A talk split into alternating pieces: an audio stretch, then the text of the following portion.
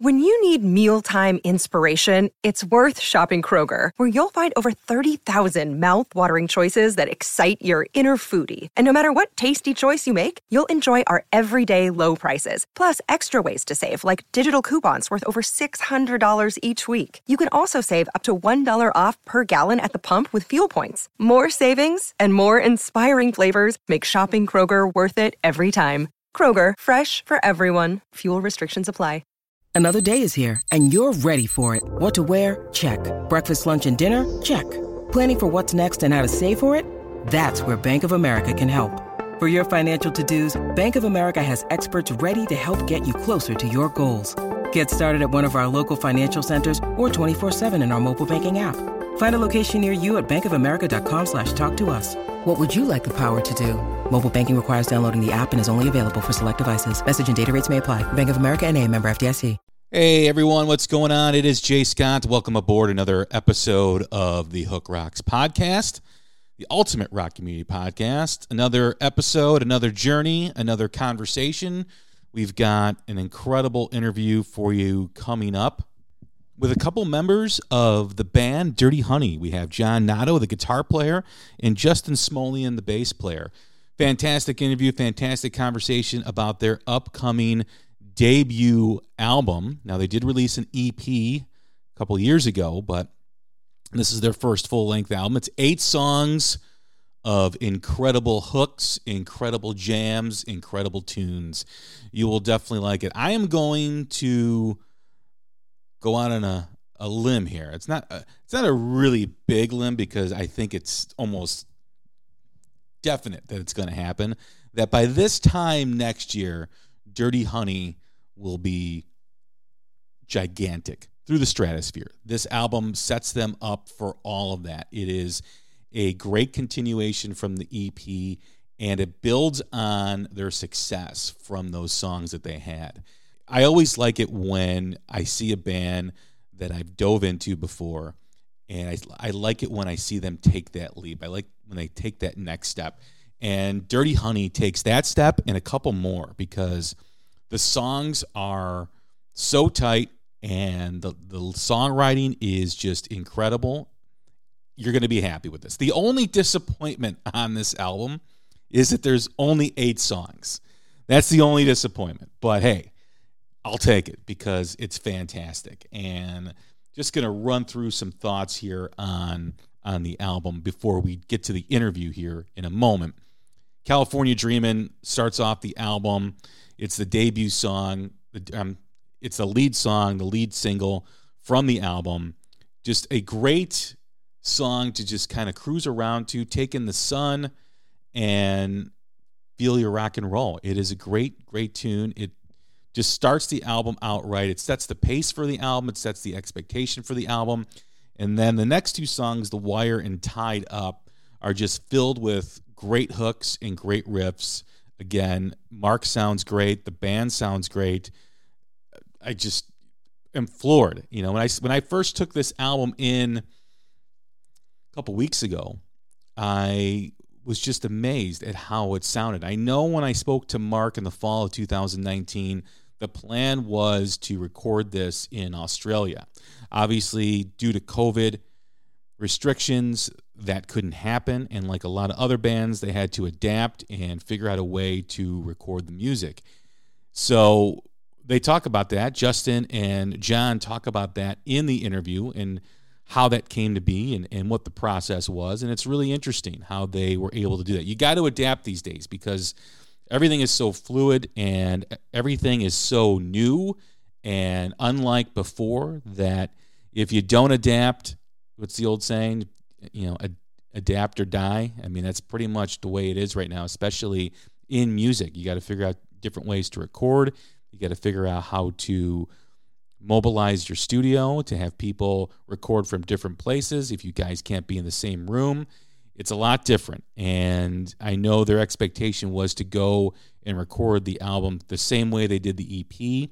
That didn't happen, but I don't think they missed a beat because it is incredible. Moving on to Take My Hand, another great track. Um, I know they get compared a lot to Aerosmith, because that's what we do now. We always compare bands and music to the bands of yesterday, the legends of yesterday. And I don't think they'll have a problem with, I don't know if anybody band will have a problem with being compared to Aerosmith. But yes, there are similarities with Aerosmith. There's a lot of Guns N' Roses in this album too, as well. You do hear also a, a couple elements of Audioslave, which is really interesting too. But Dirty Honey is standing on their own right now. I mean, this album, you can't deny their influences, and no band should. And and most bands, and in fact, all bands wear their influences on their sleeves. And it's got that funk, it's got that blues driven rock similar to Aerosmith. It's got that angst of Guns N' Roses, which is very prominent in this album around these songs. And it also kind of adds in a, a few things new as well. Like I mentioned, there's a couple riffs that are, I can picture this on a on an Audioslave album. This pays homage to Chris Cornell and Audioslave. the riff, the hook, the delivery of the song, the lyrics. I was in my car and I was listening to it, and I'm like, I could totally picture Chris Cornell singing this song, and Marc LaBelle does a fantastic job. The whole band, John, Justin, and Corey are just phenomenal. Again, the growth here, especially on this song, because it's a little different than what we're used to from Dirty Honey but they pull it off and it sounds incredible. Gypsy is another one of my favorites on the album. Another great song, great hook, great uh, great chorus. Again, the band just keeps building on each song. It's almost like I envision a staircase when I listen to this album. The first you know step is California Dreamin', and each song just keeps going up that staircase and just getting better and better. No Warning and The Morning are also two great strong tracks. Love love the songs and my favorite is Another Last Time which ends the album. Just another incredible track, a lot of influences to maybe a little bit of Hendrix, great blues number, blues influences too as well. Just I can't say enough about it. This is an exciting album. I'm excited for others to hear it and for all of my listeners to take this in because I don't know what's going to happen from now until the end of the year, but with almost certainty, this will be one of the top albums that people listen to and people take in. And again, if you're saying that new rock sucks and new rock stinks or whatever, you're just not listening because no one that listens to this album can think that with a clear head. No one. And if you want to be a relic, if you want to live in the past and not offer yourself the joy of something new, the joy of something different, the joy of good rock music, I don't know what to tell you at this point because a band like Dirty Honey is embarking on a journey and they're taking us with them. And if you're not on, you know, if you're not on the bus right now, it's going to be hard to get on because these guys are about to take off with this record. It is so good. Sonically, it's so good. I, I will say, John's guitar playing on this album really just raises the bar. And Justin and Corey sound so tight. There was a moment where I was listening to, I think it was Take My Hand or Tied Up, one of the two. And I was listening to it. I'm like, wow, the bass sounds incredible on this song. And the drums, I mean, they're so tight, they're so locked in with each other, and it just feeds off that. The songs just feed off that tightness of Justin and Corey. And John, you know, with his guitar playing, he's, in my opinion, going to be recognized as the next guitar hero. I know we talk about Tyler Bryant a lot. We talk about the Kiszka kid from Greta Van Fleet, both exceptional, both great guitar players. I think John Notto, after this album, is going to be included in that. And of course, Marc, what can you say about Marc LaBelle, man? He's got a great voice. He's got the look, he's got the presence. And again, folks, mark my words, this point next year, your kids are going to be talking about them. They're going to be everywhere. Dirty Honey is about to leaps and bounds through whatever it's called the stratosphere the i don't know the realm of awesomeness i will call it you check it out for yourself. The album is out on April 23rd, and I've got my pre order in, so I'm excited. Get your pre order in. It's available on their website. You can get it also the you know all the normal spots too, like Amazon. You can buy the buy the stream, buy the physical copy. Stop just pulling songs from the air. Buy the physical copy. Trade in your new car without a CD player. Go buy a used car from like 2017, 2018 that has a CD player in it. I did that. I, I actually did that. I had to get a car last summer and I was looking at the brand new model of the car that I bought and it didn't have a CD player in it. And I asked the sales guy, I'm like, how come it doesn't have a CD player? And he's like, oh, you know, the new models don't. I'm like, is that for every car? He's like, for the most part, yeah. I go, do you have anything on the lot in, you know, with this model with a CD player? And he's like, well, we've got a 2018. I'm like, let me look at it. How many miles are on it? He's like, oh, like 27,000, blah, blah, blah. So I got in, looked at it, had the CD player. I'm like, I'll take it. He's like, You're going to buy a car solely on the fact that it has a CD player. I'm like, Yes, yes, I will. Because I don't like just pulling things from out of the air like music. I like to have the physical copy in my hand. And you can ask my son, the Youth Rocks, at the Youth Rocks on Twitter. My car always has CD, CDs in it, and I'm always listening to CDs in my car. I do have an iPod for when I work out or if I'm taking my dog for a walk. I'll listen to that. But for the most part, I'm always getting deliveries at my door of CDs because I just love it. So go out and buy Dirty Honey's self titled debut full length album. Go buy the physical copy and also buy the stream too. Buy both so you have it. So you're a little flexible with your life. Anyway, check out the interview. Thanks for listening. Talk to you soon.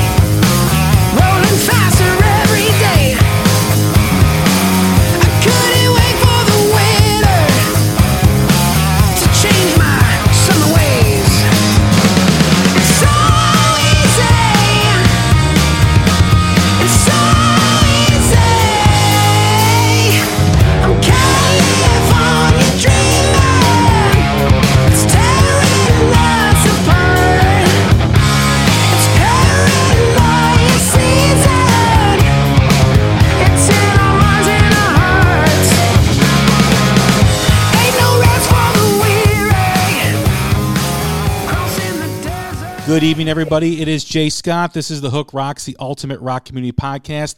Hope you're doing well. Hope you're staying safe, staying healthy. Just wanted to again welcome you back to the podcast where we're talking music, music commentary, music interviews, talking rock, being escape for you during these times. And I'd like to welcome in two members of the band Dirty Honey and that is guitarist John Notto and bassist Justin Smolian. What's going on, guys? How are you? We're just kicking it, man. Killing, dude. Doing a lot of nothing. Doing a lot of nothing. I am excited for this interview because, gosh, it's been was fall of 2019. I had the pleasure of interviewing Marc, and you guys were just, uh, I think, doing your first tour in the states. You guys, yep. were, you know, I was a huge fan, and now I've been able to hear the new album, and I am just absolutely blown away. Oh, I'm, I'm, I'm glad to hear that, and I really appreciate it. Um, we're we're very proud, and I'm just pumped. I think I think I just think it's going to be fun to perform this stuff. It is, man. It totally sounds. I mean, I have a 16 year old son, and he is like the, the song uh, California Dreamin'. He has sat in his room for the last week trying to learn those riffs, trying to learn that song. Uh, it, it's, it's one of the most inspiring things for us to get that back. And it's kind of like my favorite. That's the way that I want to be a teacher. You know what I mean? Like I don't, I don't really fancy sitting down in the room and actually teaching the kid. I want to, but you know, I want to put put this stuff out and inspire kids to, to seek it out, and it's it's it's really inspiring. Awesome, awesome. Well, we always start the same way every time we have new guests on the Hook Rocks, and that's the essence of the show. Just like every rock song that has a hook, every rock fan has a moment, whether it's a song, an album, a band, or performance that hooked them on rock and roll. What was it for you guys? Oh, that hooked me on rock and roll. Um, hmm. Well, I mean, the album that hooked me on rock and roll was Led Zeppelin 2. And uh, I had just started guitar lessons because um, I had, you know, I was showing some promise at it. A friend's dad who played the punk band showed showed me some uh, some chords, and I got them right away. So I got lessons, and the guy was um, a classic rock head, and so he introduced me to Stairway to Heaven, and I was picking that up pretty good. And I went home, and I, I asked my mom who this guy Led Zeppelin was, and she kind of laughed and went to her record collection, which I had ignored to that point and she pulled out the Zeppelin too, and that that really changed everything. I specifically the the guitar, the whole song, "Whole Lotta Love," because that's the first song you hear. Um, the riff, the groove, and the the psychedelic part, and that guitar solo break. I mean, I just I was like, that's amazing. Uh, for me, I was probably like 12 years old, and all my friends really got into like grunge punk rock and I got the album Muddy Banks Wish Cop, which was like the live Nirvana record. Um, and I didn't know anything about the band really except for the single. And from there, I kind of like yeah delved into my dad's record collection and also got Led Zeppelin too. Um, but yeah, I really love just like the aggressiveness and rawness of Nirvana. Like I'd watch the videos and see them just going crazy, destroying stuff.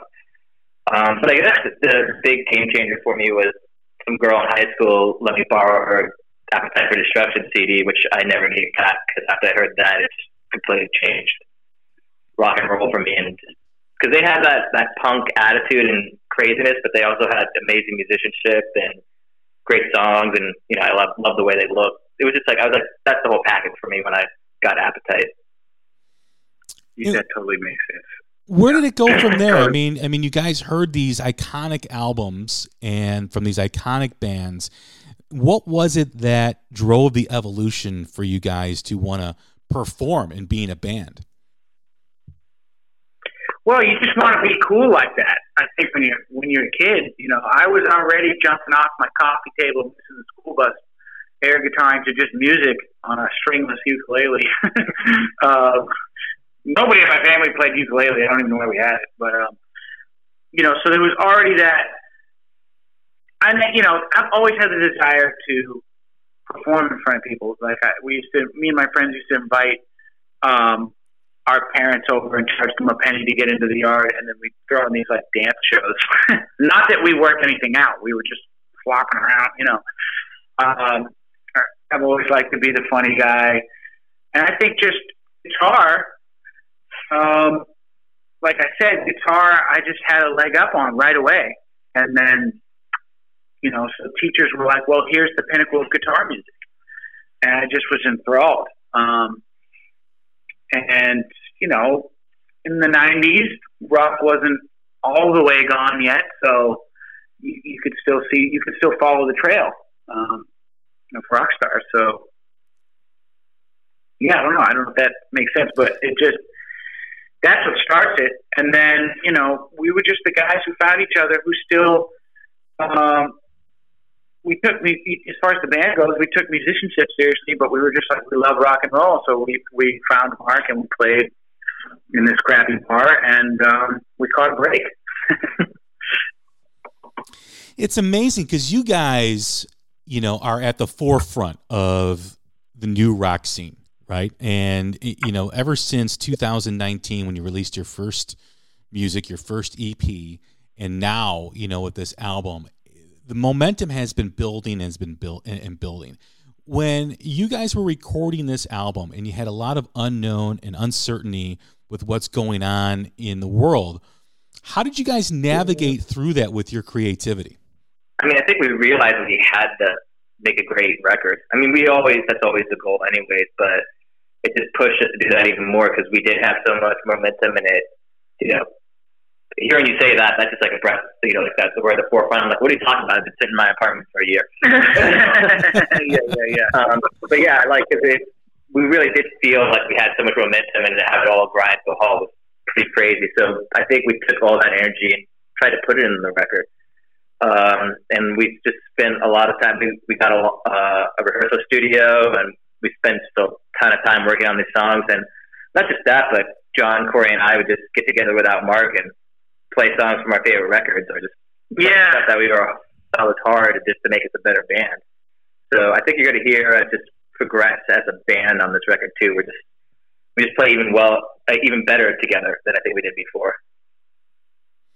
That's one of the things that I did notice was the synergy was I mean it was there, you know, with the EP, but what stuck out was just how tight you guys were and how it's almost like you're all evolving as artists still, right? You're still young in your career, but it's like you guys are are evolving together as a unit, and that's really special to hear.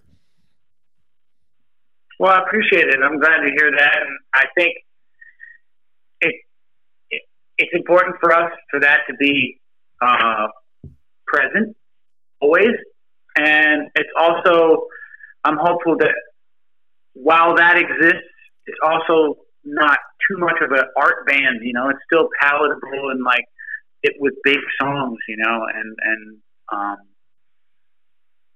we want every guitar solo, every melody, every riff and groove to be something that gets stuck in your head. You know, at the same time, you hear hear us grow as artists. So it, I'm really hoping that that comes across to everybody and and that everybody develops their own connection to it. You guys were supposed to record in Australia, right? Mm-hmm. Yeah, that, that, was the original plan. And how did you guys?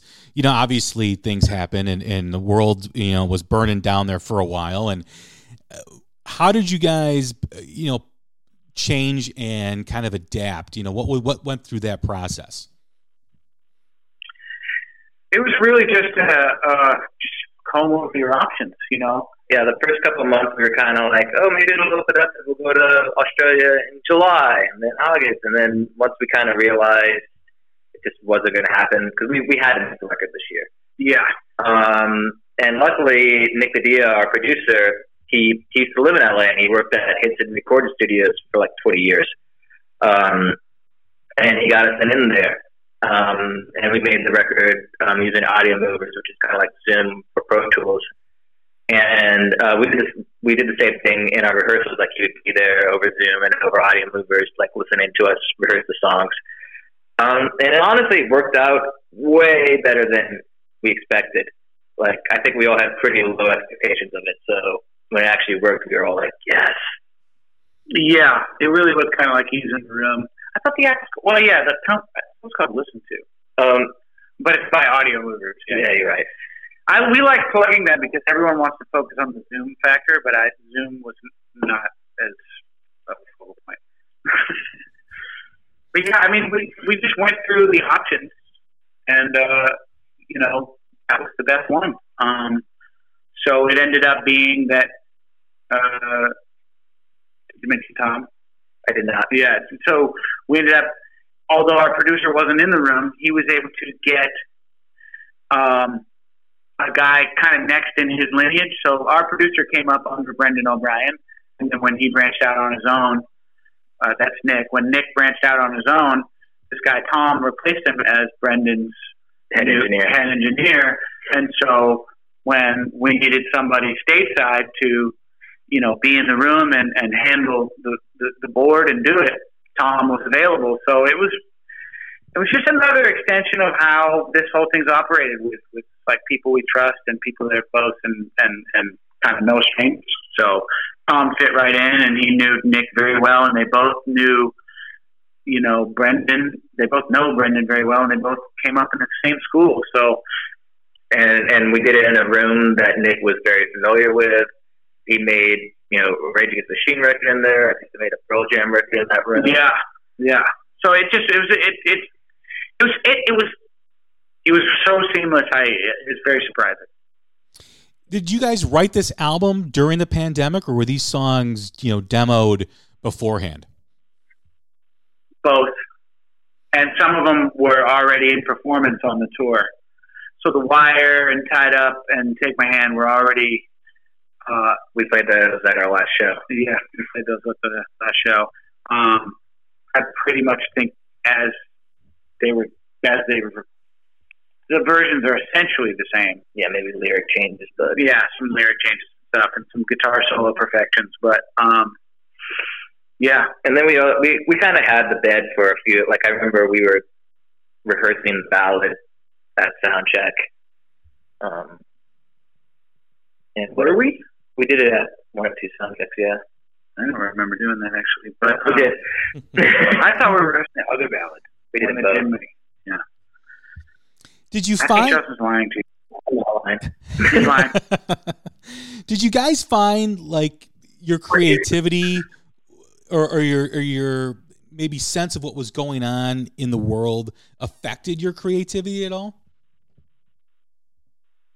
Well, I think I think it was like a we got lemons, so we decided to make lemonade kind of thing, where we just we just said, well, okay, this is just a lot of free time. If there's if there's one thing that we wanted to come out of this saying, at least one thing entirely benefited from this break, and that was the record. So it affected us in that we just what, what if you're a creative, what do you do with free time? You create. Um, So it was really productive the first six months, but after we made the record, we haven't been doing anything. yeah, pretty, you know, and it's like it's a slow start to get the ball rolling on the on the early nuggets for the next, you know, proposed record. So everybody's noodling around in their apartment trying to come up, drum up things, and but um, yeah, I mean, it, it, that that the short answer is that's that's how it affected us. It, it definitely made a better record. So. I also imagine too. It also gave you an, a sense of a, an escape for what you're doing. You know, kind of you you get in that bubble, right? You know, everything's happening around you. You know, during the summer there was the protest. You have an election season that was really toxic. You have the pandemic, and then you're making a record, and you're focused on that, and it kind of allows you to kind of leave this place we're in and kind of go Yeah. into your own, and you know, you do your own thing. It definitely I noticed um, in comparison to some other people or you know friends of mine or you know stories about what their families were going through. I realized it really gave us a leg up. At least, well, we still had to work on it, um, and even this, like doing the press, we've always had we've had this sort of um, tether to the future that's kind of kept us going. Some people, I mean, they just lost their jobs, and in some cases, they're a place to live, and it's just like they have no idea what they're going to do when this is over. And we're already we already have contingency plans for when it's over, and you know we had the record to work on. So yeah, it was a it was a, a, a much needed escape to at least have something that represents your future to work on while the world is on fire. Yeah, because I've I've talked to so many artists who recorded albums during this time. I I had a conversation in the fall with Tyler Bryant, and he had this studio in his basement, and that the band just came and stayed there, and they just recorded this album. And it was like they were just doing their thing and and living in their bubble, and it was interesting to hear that. And I imagine for a lot of bands like yourselves, it, it does it you know you, you don't want to hear the news after a while you don't want to really know because it's the same thing over and over again it's like groundhog day and you know making music and being creative gives you that element or gives you that way to kind of step back and and and and, and enjoy life while others may not. And, and, and as kind of difficult as that may sound it does give you you know something to look forward to. Yeah, dude, it's funny that you mentioned Groundhog Day. Like John, like a month straight, was posting on his Instagram story, like he put on Groundhog Day on his TV and like record it and post it over and over again. Oh, yeah. That's a yeah, the, like the scene where the where the um where the alarm clock goes off and it's like you put your hand on my hand. Every day I wake up and I go on Instagram and I see that and I was like, oh my god, things have changed. That's hilarious too to think back. I thought I was gonna that it wasn't gonna be that long, so I just do that. Imagine if I did that for a year straight. Yeah, you gave up eventually. I gave up. You're like, wait, this is Groundhog Day. Well, for at least like a split second every morning, like you see, like you said, you're like, wait, is this really the same day, or is this really happening? And then, you know, you realize that it's not. Yeah. So, when you think about where you guys are at early on in your career right now, a- and the future is bright, and the album's coming out, and the album sounds awesome, and you hear a lot about rock and roll. You mentioned in the beginning of our conversation how rock was still around in the 90s. You know, you had to, you know, kind of sniff the trail and find it. But even more so now, you really got to go and look for it. But I think that's changing as bands like Dirty Honey and others are making new great music and, and you know connecting with the youth of America.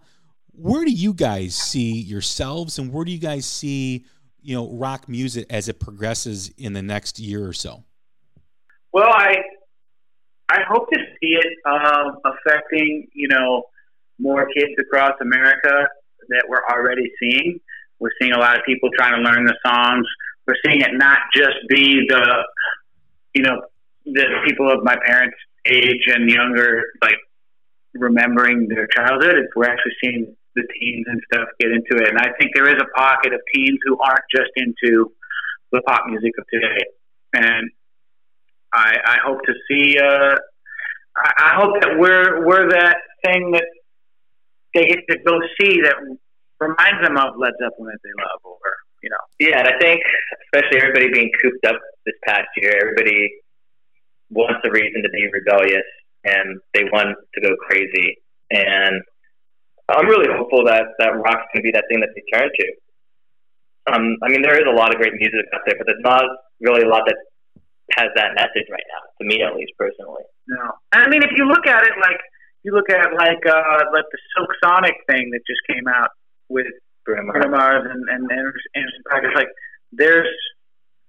I, when I saw the Grammy performance, I was like, man, they're totally doing the retro thing up there in the I don't know what you call those type suits, the big lapels, and totally this tribute thing. And then I kind of went down the rabbit hole of Bruno Mars, and I was like, man, he's always been a He's retro. He's always been a retro tribute, even before like the 24 karat magic stuff. Like No, yeah, on Unorthodox Jukebox, it was all every different song was like a tribute to a certain style of music. Yeah, yeah. And I'm like, man, I guess it'd be great for us to somehow hit that level where it's like It's he new, just but yeah. And I think the line, and I think I think the the the, the thread is he always writes great melodies throughout the entire song, Mhm. and I think we're definitely trying to do that. Um, we want every part of our song to be a, basically a hook, um, and not like some sort of like sellout way. It's just like the effect that has. it's going to be good. Yeah, he's going to be awesome. So, uh, you know, all killer, no filler. So, yeah, I hope that new fashion rock and roll could could get the same nod that like a Bruno Mars does. You know, and I I think we have what it takes to do it. You know, we just got to get back out on the road. Ah! Well, I think that's true, right? I mean, I, I do agree with you. You know, kids today for the last year have been sitting at, at home doing the same thing every day for the most part. And rock thrives when there's angst and there's rebellion. And I think during this past year, I can see it with my son. His friends, he is getting tired of the same music that everyone's been listening to, whether it's hip hop or pop. And they've turned to rock and roll. They've turned to bands like Dirty Honey. We just had, you know, I know they're a classic rock band and they're a legacy band, but ACDC comes out with this album in November that everybody from young kids to older, you know, people like myself resonated with it. And it was like a celebration of rock music. And I think it's going to be that way where there's so many new bands, so many new great bands where you're just not going to be able to get away from it. It's going to be there and you're going to, you know, it's like you're not going to have a choice but to be like this is really cool. This is awesome. Yeah, I, uh, yeah, hopefully, man. You know, we're just we all we can do is work hard, towards that direction and see and see what uh, kind of fruit it bears. You know, and so far it's, it's been bared a lot of great fruit. You know, we just got this uh, big wrench thrown into the thing um, with a world health risk. So, but I'm vaccinated. I'm ready to go. Justin's ready to go. and last question too. I mean- I- no, la- Yes. last, yeah, last question. Um, the Grammys were a couple weeks ago, and the winner of the Grammys, which was the Strokes, made a comment about how they don't we don't need any more blues rock. Blues rock is worn out. It's n- n- there's no imagination in it. What do Who you guys that? feel? Who said that? Uh, the Strokes. Cool. Who said that? Oh, the stroke. yeah. Yeah. What are your thoughts on that? Well, I mean, nobody needs any. Nobody needs a, a facsimile of anything, you know. And I think that's the literal translation there. And the other translation there, what what you know, I don't know much about the Strokes, but I don't know that guy. But what he's really saying, anyone who says that is they're just frustrated with the blues rock that has come out, and it maybe sounding too too repetitive, too tired Generic. Yeah. too generic. It starts to sound generic. You know, it's like it's like the Black Keys came and and, and put a, a, an original spin on it by kind of making it hipster and adding sort of that like what I what my LA reference is like adding like a Silver Lake sound. You know, Mhm. and then all of a sudden everyone does that. Now there's there's so many bands who basically are doing their take on Black Keys, so I could get where that's tired. And then there's there's you know, and we found this too. There's like another element of the blues rock where if if the band says they're retro, they don't have hooks. They don't have big songs. It's like they left that part out. They don't have Welcome to the Jungle. They don't have um, you know, Paradise City Next week, Child. or Sweet Child. It's like they just have like heavy riff and then a bunch of guitar stuff and like soulful singing, but not not the songs. And so that I that sounds like a comment that's a frustration with that more than one knows what the world needs. The Yeah. world needs just something awesome. Yeah, and I, I hear that too. I, I think what we're bringing, I, I don't even consider it a blues rock band. Yeah, Um, but I think what we're bringing back to rock and roll is really roll, swing. yeah. Like we don't like. I think what they're talking about with that blues rock is it's all very straight. It doesn't really have like the sexiness and the groove Yeah. of the rock and roll bands that I personally really loved. it kind of ends up heavy and dirgy and kind of you know.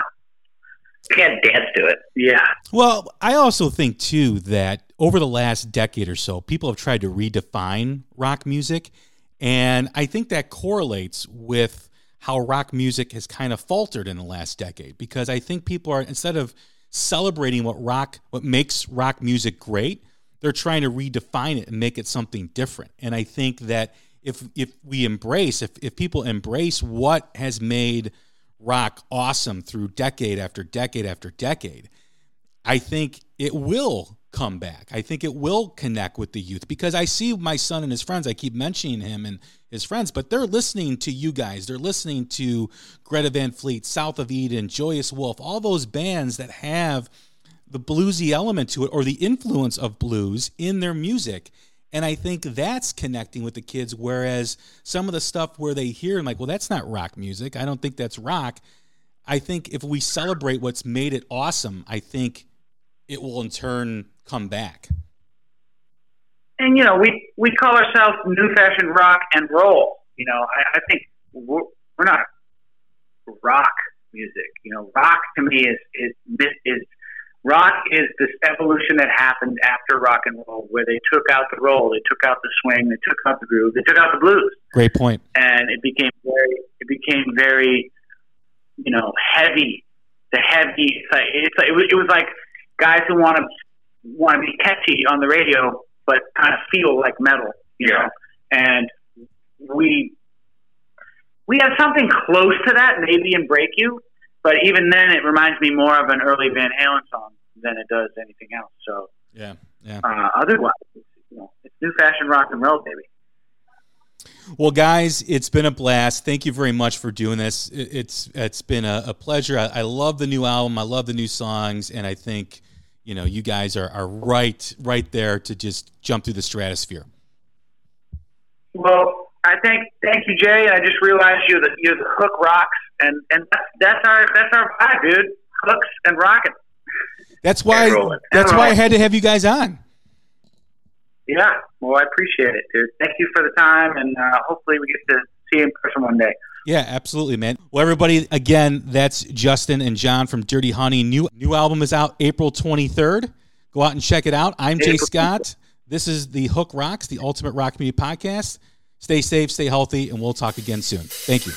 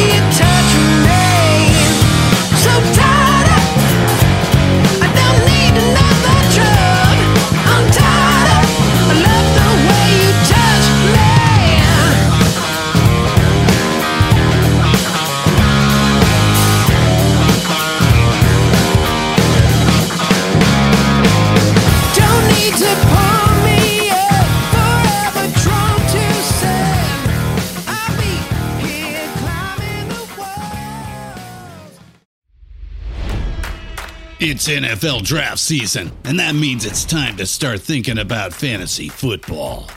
FantasyPoints.com features industry leading experts and prognosticators using proprietary hand charted data to help you score more fantasy points. FantasyPoints.com is the place to go for whatever kind of fantasy football you play. Whether you play fantasy football, daily fantasy sports, or do a little bit of everything, Fantasy Points has the meticulously researched content to guide you to victory.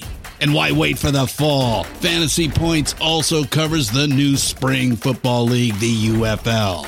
Join the guru, John Hansen, Scott Barrett, Joe Dolan, and other massive names in the fantasy football universe with an exclusive offer. Use code Pantheon for 15% off any fantasy points package, including the all in package, with access to every article, tool, and data nugget that Fantasy Points has to offer.